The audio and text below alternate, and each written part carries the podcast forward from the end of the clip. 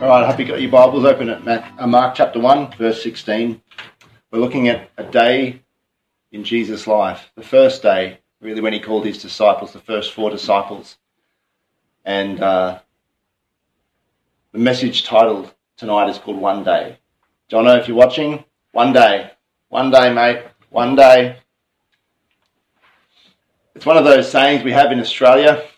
Um, I remember watching a uh, ad on TV when I was a young boy growing up. Uh, we lived just uh, up the road from a um, a place called Dreamworld, which is an amusement park, and uh, it was a fantastic place to go to. We went there once, I think, as a family when I was growing up, and it, uh, its slogan was, "Don't say one day, that day will never come."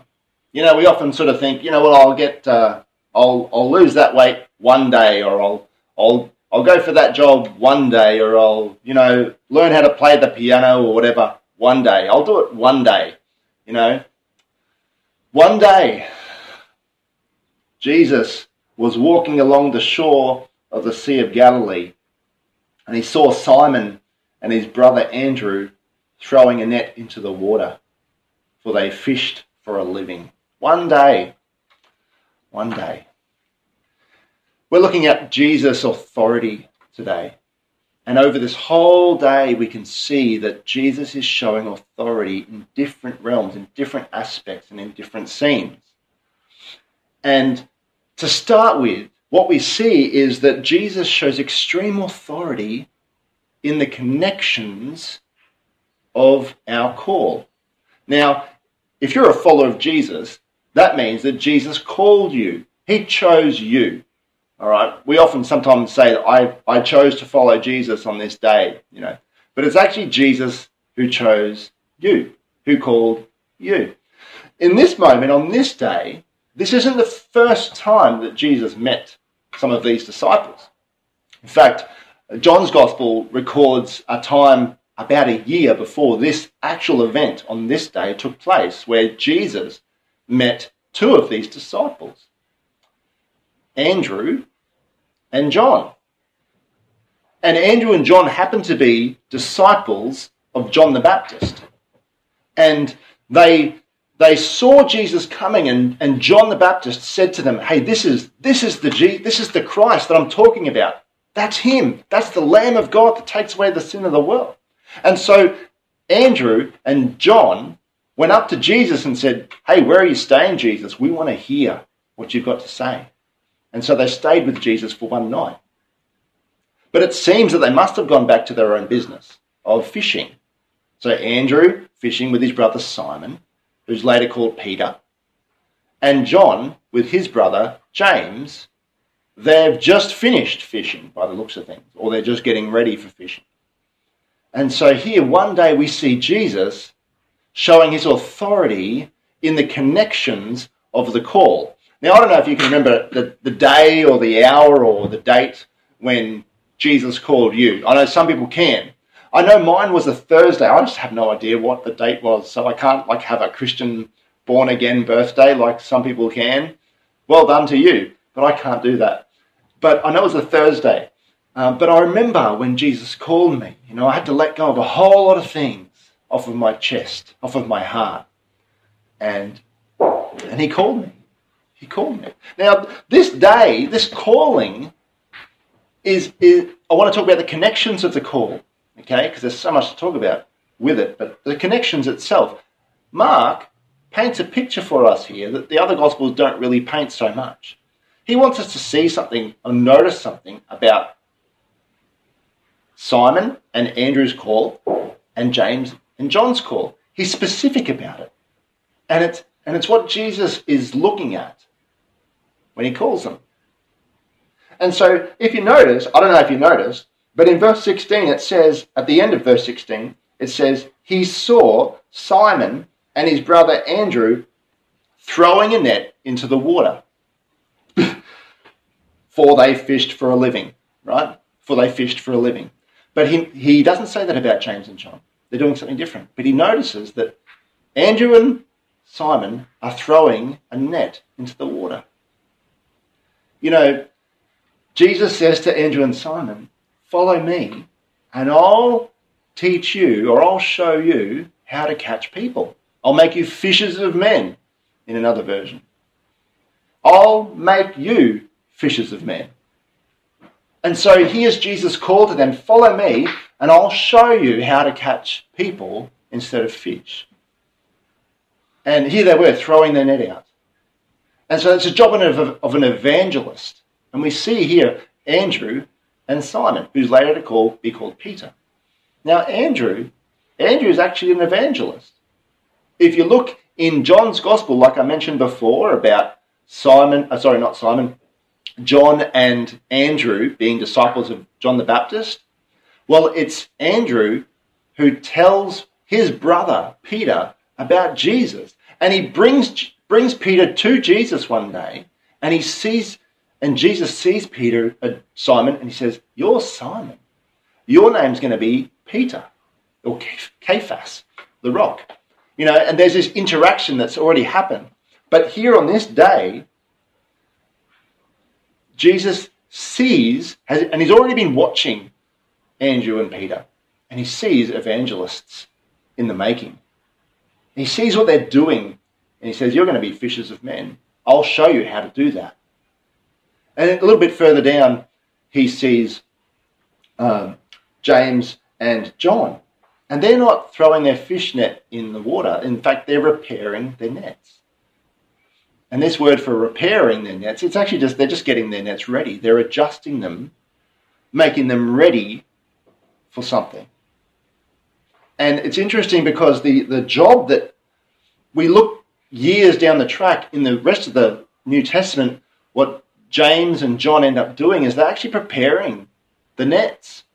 They're preparing the church. They're preparing, they're like pastorally caring for the churches and they're writing letters. Well, John's writing letters to the church and, and, he's, and Revelation is written by John as well. And James is the first disciple to actually be martyred for his faith.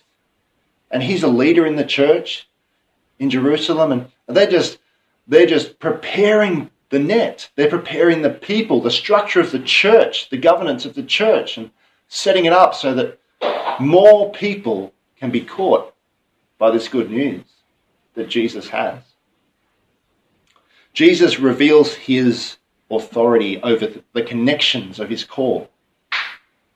God will use your calling as well, uh, your past and your personality in your call as well. Uh, I don't know if you've noticed that before, but uh, when Jesus calls somebody, he doesn't change their personality. He uses what's there and he, and he just breathes life into it. He takes that, that passion of Peter, that maybe obtuse kind of personality that tends to put his foot in his mouth, and he turns that into an amazing evangelist that preaches his very first sermon in the book of Acts, and thousands of people give their hearts to God. That's amazing. I look at, back at my life and I think, you know what? God's, God's been working in the, in, in the background of my life. And He's shaped my personality to be like that and to, to be creative like that and to, to be quiet like that and to get alongside and serve like that. You know, even being a draftsman, I remember working as a draftsman. I know Dale, you're a draftsman as well. You know, you draw things, you design things that don't actually happen. And here we are, we're planting a church. We had an idea that God called us here, and, you know, we, we pray things into, in, you know, before they even happen. We believe before they even happen. Um, someone else might do the work, but um, yeah, you can see in, in your past that God has been shaping you for a reason. And then it comes to the call where He calls you to be one of His disciples. He doesn't just throw all that past away, He uses it and He redeems it. Even the bad stuff, He uses it and He redeems it. He has authority to do that. And so down the page a bit further in verses 21 to 22, we see Jesus and his companions went to the town of Capernaum. When the Sabbath day came, he went into the synagogue and began to preach. Now, it's common for a rabbi to be invited to preach at a synagogue. Now, a synagogue is not the temple, right? It's not Jerusalem, it's not a big temple, it's not where sacrifices are made. It's, it's basically like church service sort of thing, uh, where there has to be 10 believing Jewish males in, uh, in the town for there to be a synagogue in that town. And uh, so in Capernaum, there's this, there's this uh, synagogue, and it's the Sabbath day. So it's somewhere between sunset Friday night and sun, uh, sunset Saturday night. And so here's Jesus. So it's on a Saturday. They've come into the synagogue, and Jesus began to teach. So he's been invited to teach. Now, we don't know what he taught. We don't know the content, content of what he taught. I'd love to know sometimes. But Mark doesn't think that's important. What Mark thinks is important is the authority that Jesus shows in his comprehension of the human heart and how to speak to human beings. It says in verse 22 the people were amazed at his teaching, for he taught with real authority, quite unlike the teachers of religious law. You know, there was this amazement, this awestruck, dumbfounded response from the people that were at the synagogue that day. Because Jesus taught them, unlike the religious people of the day. You know, they would quote notable rabbis and uh, intellectuals of their day, and, and they'd make themselves sound good. But Jesus, he actually never references that I can see any other rabbis uh, he, he references himself and God and the Word of God and the Old Testament. He speaks with such authority. Jesus' teaching resonates with the human heart. And it still does. Jesus' teaching resonates with the human heart and the human condition. Because we have a Savior who understands what it's like to be human. You know, he's just come out of the wilderness being tempted by the devil. His, his humanity is at the forefront of who he is. I mean, he's a, he's a man. Jesus is a man, fully God, no doubt. But he has to be fully man in order to, to empathize with us and sympathize with our weaknesses. His insight into, the, into humanity and life is profound, and it still is it resonates with real people today. You know, if we're to be carriers of hope in our society, then we need to actually pick up Jesus' teaching and carry it into our communities and our contexts. Because Jesus' teaching still is relevant. Truth lies in the words of Jesus. And Jesus quotes no other rabbi or intellectual, he just speaks with authority. You know, and it's just something to listen to someone with authority. It just makes sense to the hearers, and they just are amazed at the way Jesus is teaching them. Do we lose that? I don't know. Have you ever opened up the Word of God and not been amazed? Have you ever read something that Jesus said about something and just thought, oh, yeah, I guess uh, that's all right. Yeah, I know that. I know that. You know, we, we know we know that. It's true. Here are the people in the synagogue and they're listening to the very words, the voice of God, hanging on every word that drips from the Saviour's mouth. They don't know who this guy is, but there's something special about what he's teaching. It's amazing. He's got such comprehension into the human heart.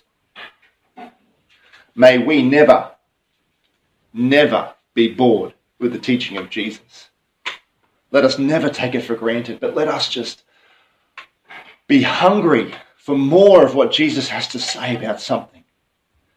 Because if you've got an issue in life, it's easy to Google about it. It's easy to ask someone else and to find books about it. And it's not always our first response to go to Jesus about it. What does Jesus have to say about this? What does Jesus have to say about that? What does Jesus have to say about the problems that our world is facing today? What does Jesus have to say about marriage, about murder, about divorce, about enemies, about whatever? Let's look at what Jesus has to say about it and be amazed that it actually resonates with the human condition. Let's move on, shall we? Let's continue on with our day. Let's move on. And here's Jesus at the synagogue. He's teaching. And as he's teaching, verse 23 down to verse 28, suddenly a man in the synagogue who, ha- who was possessed by an evil spirit began shouting, Why are you interfering with us, Jesus of Nazareth? Have you come to destroy us? I know who you are, the Holy One of God. Jesus cut him short. Be quiet. Come out of the man, he ordered. At that, the evil spirit screamed, threw the man into a convulsion, and then came out of him. Here's Jesus revealing another element, another mark of his authority. The demonstration of his authority in the command of Jesus over demons. Demons can't stand Jesus' teaching. Oh, you might, no, Pastor Ian, you think that it's the teaching. No, no, it's Jesus' power. It's because Jesus is God that he tells this demon to leave and it leaves. No, no, no. Let's read on. Verse 27. After the demon's been thrown out of the man. Verse 27 Amazement gripped the audience, and they began to discuss what had happened. What sort of teaching is this? They asked excitedly. It has such authority. What sort of teaching is this? It has such authority. The teaching has such authority. Even evil spirits obey his orders. You see, here's Jesus showing that his teaching, like his his declaration and his, and his actions, his demonstration, line up. He, he's practicing what he's preaching. What his words are saying lines up with what, he's, what he believes. His teaching and his actions line up. Here's Jesus teaching in the synagogue, and it's while he's teaching this truths, these truths of the kingdom, these truths of God, these truths of who he is, and, and that maybe he was trying to say to the people at the synagogue, repent and believe, like he was saying just as he came out of the wilderness experience. Maybe he was telling people to repent and believe the good news.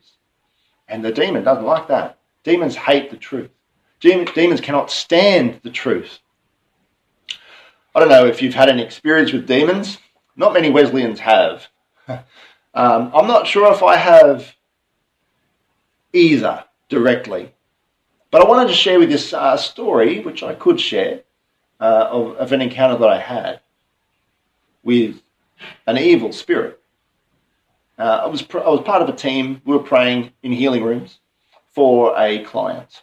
And this client came in and they were struggling to believe that God loved them, to believe that God approved of them, uh, and to believe that they were actually God's child, God's loving child uh, God's child that God loved, and we shared the gospel. We shared we shared that God loves them, and that and but this person, they their demeanor changed, and uh, the way they behaved began to change, and it became evident. One of the other uh, people in the team realized that this person uh, was now being overcome by an evil spirit. Now I don't know where you sit with that, and, and at that point in time, I wasn't sure where I sat with that either. And I'm a pastor, and you think, oh, he's a professional. He does it all the time. That's not true. But here I was sitting in this room, and here's a person, a normal human being in front of me that's being lied to and influenced by an evil spirit, a demonic power in their life. I didn't know what to do, and, and God just kind of put in my head, just start reading scriptures about, about the blood of Jesus. So I did. So I found all these scriptures about how, how Jesus died on the cross and his blood saved us. You know, it's by grace you've been saved, by faith, not by works, so that no one can boast. You know, and, and all these other scriptures kept popping into my mind, like um, that um, Titus chapter 3, verse 4 and 5, and uh, 1 Timothy 2 5, and, and all these other scriptures coming back to mind, and, and that Nothing can separate us from the love of God that is found in Christ Jesus, you know, in Romans 8. And just all these scriptures. And I just kept reading these scriptures, and I noticed that as I was reading these scriptures, Yes, I was freaking out on the inside, but this evil spirit was overtaking this person and it was just getting louder and louder and louder until eventually the evil spirit couldn't stand the truth anymore and it left. It was, a, it was such an amazing experience. And, and this person, they, they came and they were healed. Jesus healed them by his truth, by the truth that's in the scriptures. It, it's the teaching of God that healed this, this person that was suffering. And they went away set free. They went away knowing that they were loved. It turns out that they had some kind of spirit of religion in their life that was over, overtaking them, overcome. It was, it, was it was just feeding them a lie. And now they were delivered from it. It's amazing to see that because it's so humbling to see that. And what a privilege to walk alongside another human being going through something terrible and help them through it just using the teaching of God. It's amazing. Amazing. But demons can't stand the teaching of Jesus. They can't stand the truth. And this demon cries out, What do you want with us, Jesus? We know who you are. We know you're the Son of God. We know you're the Holy One. And we kind of think, well, sure, great, demons, come on, tell everyone that Jesus is the Christ. That's what we're trying to do here in Australia, right? We're trying to share with the world that Jesus is God, that He is the way, that He is the truth, that He is the Holy One. Yeah, that's good news. That's free press right there. But Jesus tells the demon to shh, shh. Be quiet. Come out of the man. And he does. Makes me kind of think what sort of teaching was that synagogue delivering if there was an evil spirit quite happy to be there. Makes me think about churches too. Let's keep speaking the truth. Let's keep declaring the truth of Jesus. Because Jesus has authority to command evil spirits. Demons must leave at Jesus' command. Jesus is the superior power. Not you, not me, not any religious symbol or ritual or mumbo jumbo formula, words. Jesus. Jesus is the superior power. It says in Philippians 2 10 to 11, at the name of Jesus, every knee will bow in heaven and on earth and under the earth, and every tongue confess that Jesus Christ is Lord to the glory of God the Father. Jesus has the authority. It was the teaching of Jesus that qualified the command of Jesus over the demon. And then, like you would imagine, verse 28 comes around. The news about Jesus spread quickly throughout the entire region of Galilee. Jesus is getting famous. This is not taking days or weeks, this is taking hours. We're still in the same day. And so fame spreads of who Jesus or what Jesus is doing. Could this could this be God's Messiah? So verse 29, where we see another element of Jesus' authority, and it's his compassion that drives him. After Jesus left the synagogue with James and John, they went to Simon and Andrew's home. Now, Simon's mother in law was sick in bed with a high fever, and they told Jesus about her right away. Now, here, can we just stop there? Here, they're not actually asking Jesus to do anything.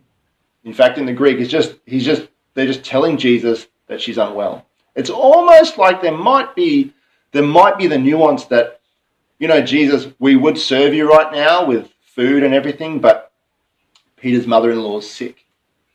It's almost like that. I don't know if that's true. I want to give the disciples credit for that. But they're not asking Jesus to do anything. They're just telling him what the problem is. And it's a problem. It's not a big problem. It's a fever. It's a high fever. It's something that should probably come through eventually. I mean, no one wants to have a high fever, but it's not a big deal like a de- demon in somebody, right? But Jesus, he has such authority that he isn't worried too much about if it's a small problem or a large problem. He is just driven by compassion to heal this woman and raise her up. And he goes to her as the servant of God in complete authority. He goes to her, and we're told that uh, in verse 31, he went to her bedside, took her by the hand, and helped her sit up. Then the fever left her. That's an amazing miracle. And out of gratitude, she begins to serve the servant of God. The servant, the, the serving Christ, is now being served by the person that he served. And that's the way of the kingdom, you know. If we're going to be carriers of hope in this world, uh, sitting around and waiting for someone else to do something for us is not actually going to do anything.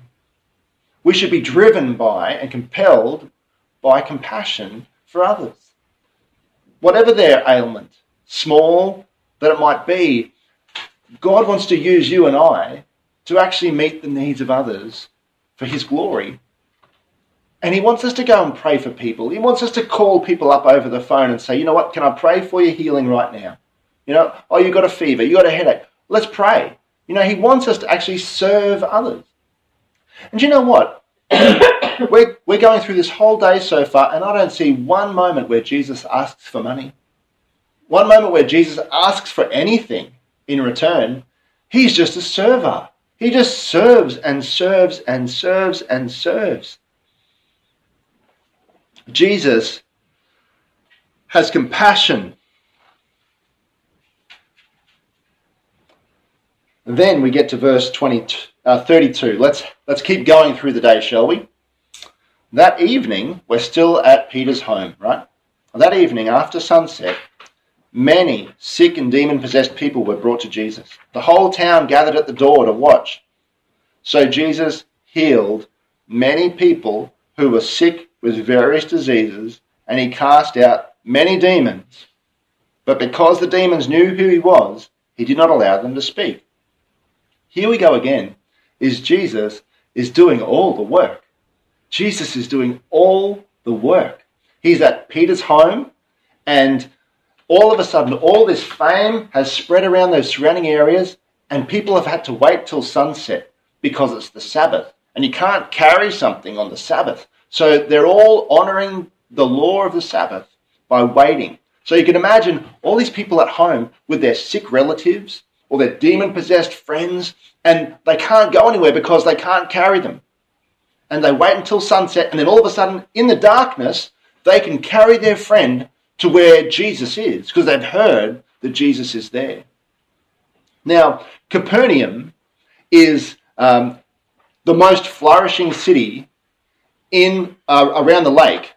Capernaum is the most flourishing city on the lake and the largest at that time. And Jesus here shows control over the crowd and over the demons. He does amazing things. It is just him. The whole, the whole town comes to Jesus. The whole town gathered at the door. That's a, that's a big statement. That's 5,000 people, probably, at least, at the door with sick people that are in need. That was a, that was a long night. This is sunset. Could you imagine? There's no mention of the disciples healing anybody or anyone else healing anybody. So they all had to line up to see that one man, to see Jesus. That was a long night. That is hard work. And Jesus never complains. There's no mention of any complaining. There's no mention of anyone being turned away. It says, all. He cast out many demons. He, he healed many people who were sick with various diseases because and because the demons knew who he was, he told them to be quiet. He showed control over the demons and he showed control over the crowd.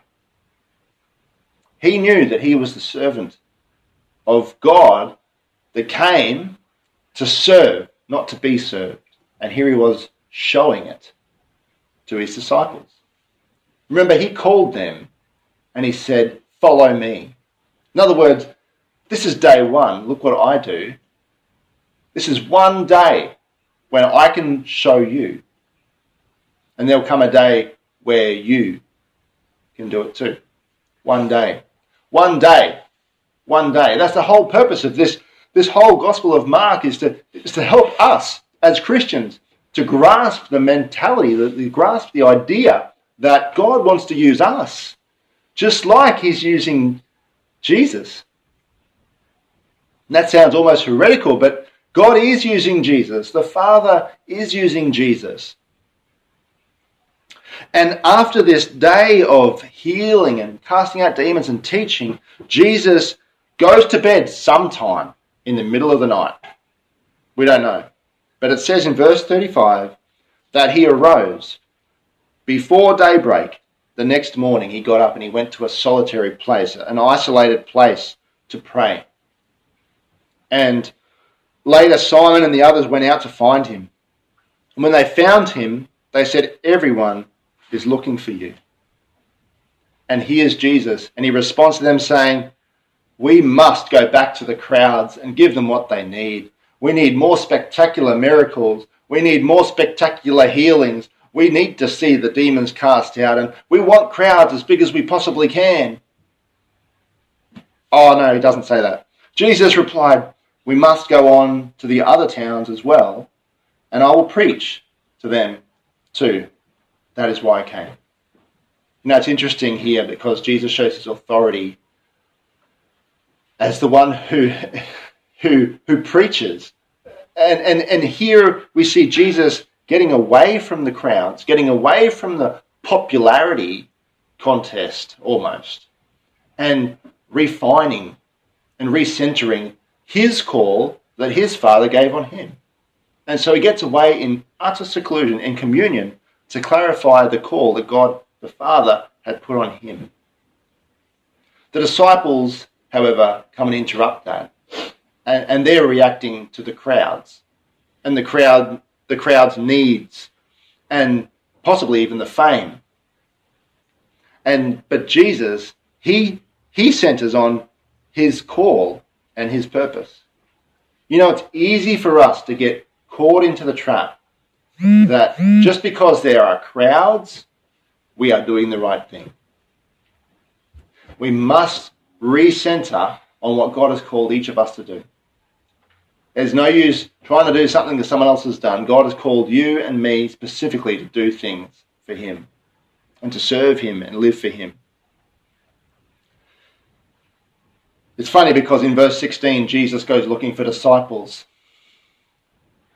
And in verse 36, the disciples go looking for him. he goes looking for disciples to do the will of God, and the disciples go looking for him to do the will of the crowd. It's really important that if we're going to be carriers of hope in this world, that we just don't do what the crowd wants us to do.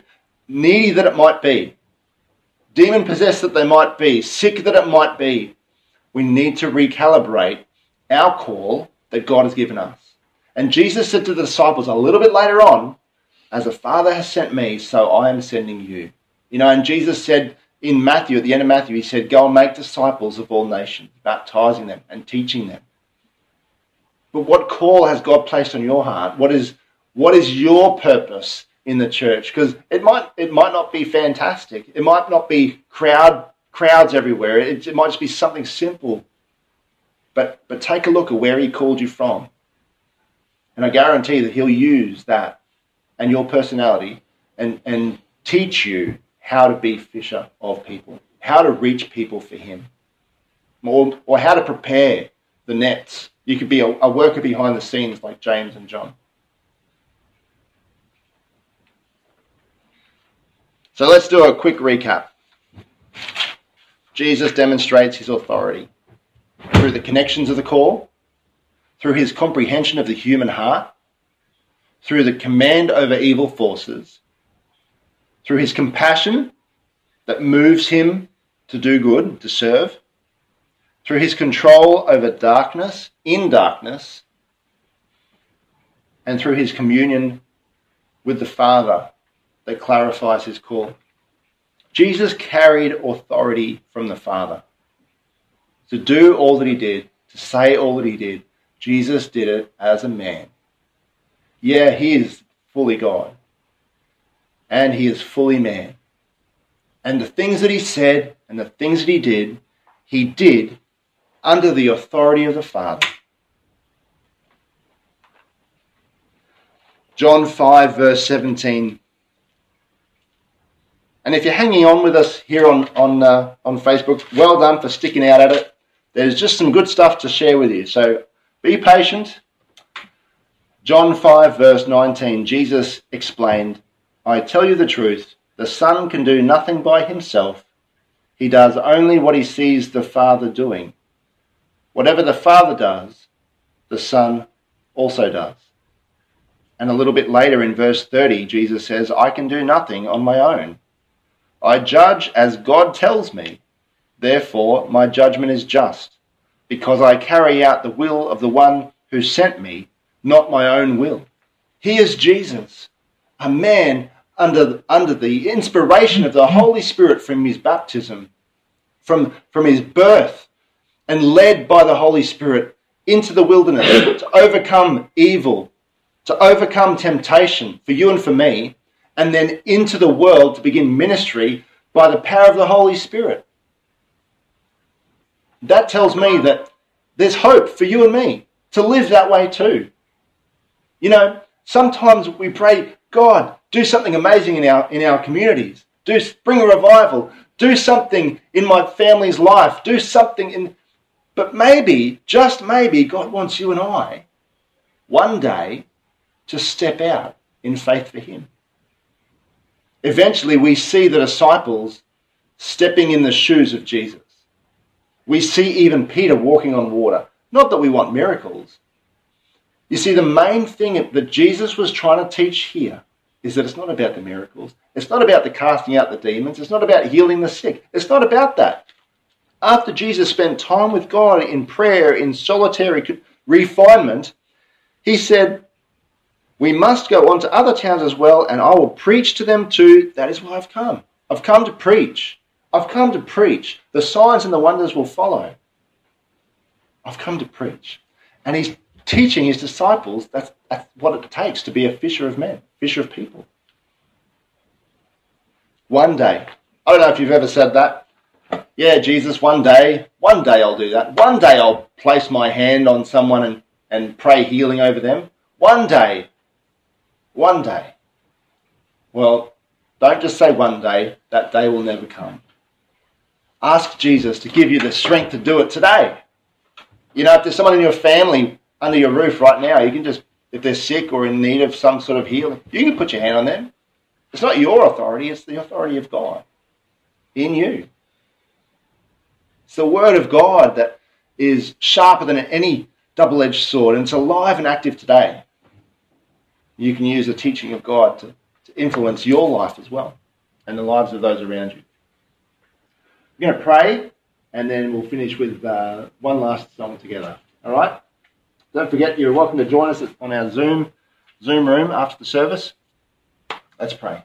Father, we just thank you so much for your goodness to us. We thank you so much that uh, you are a God who is able to pack so much into one day. And God, we um, we just stand back in awe, really, and think, wow, that's amazing.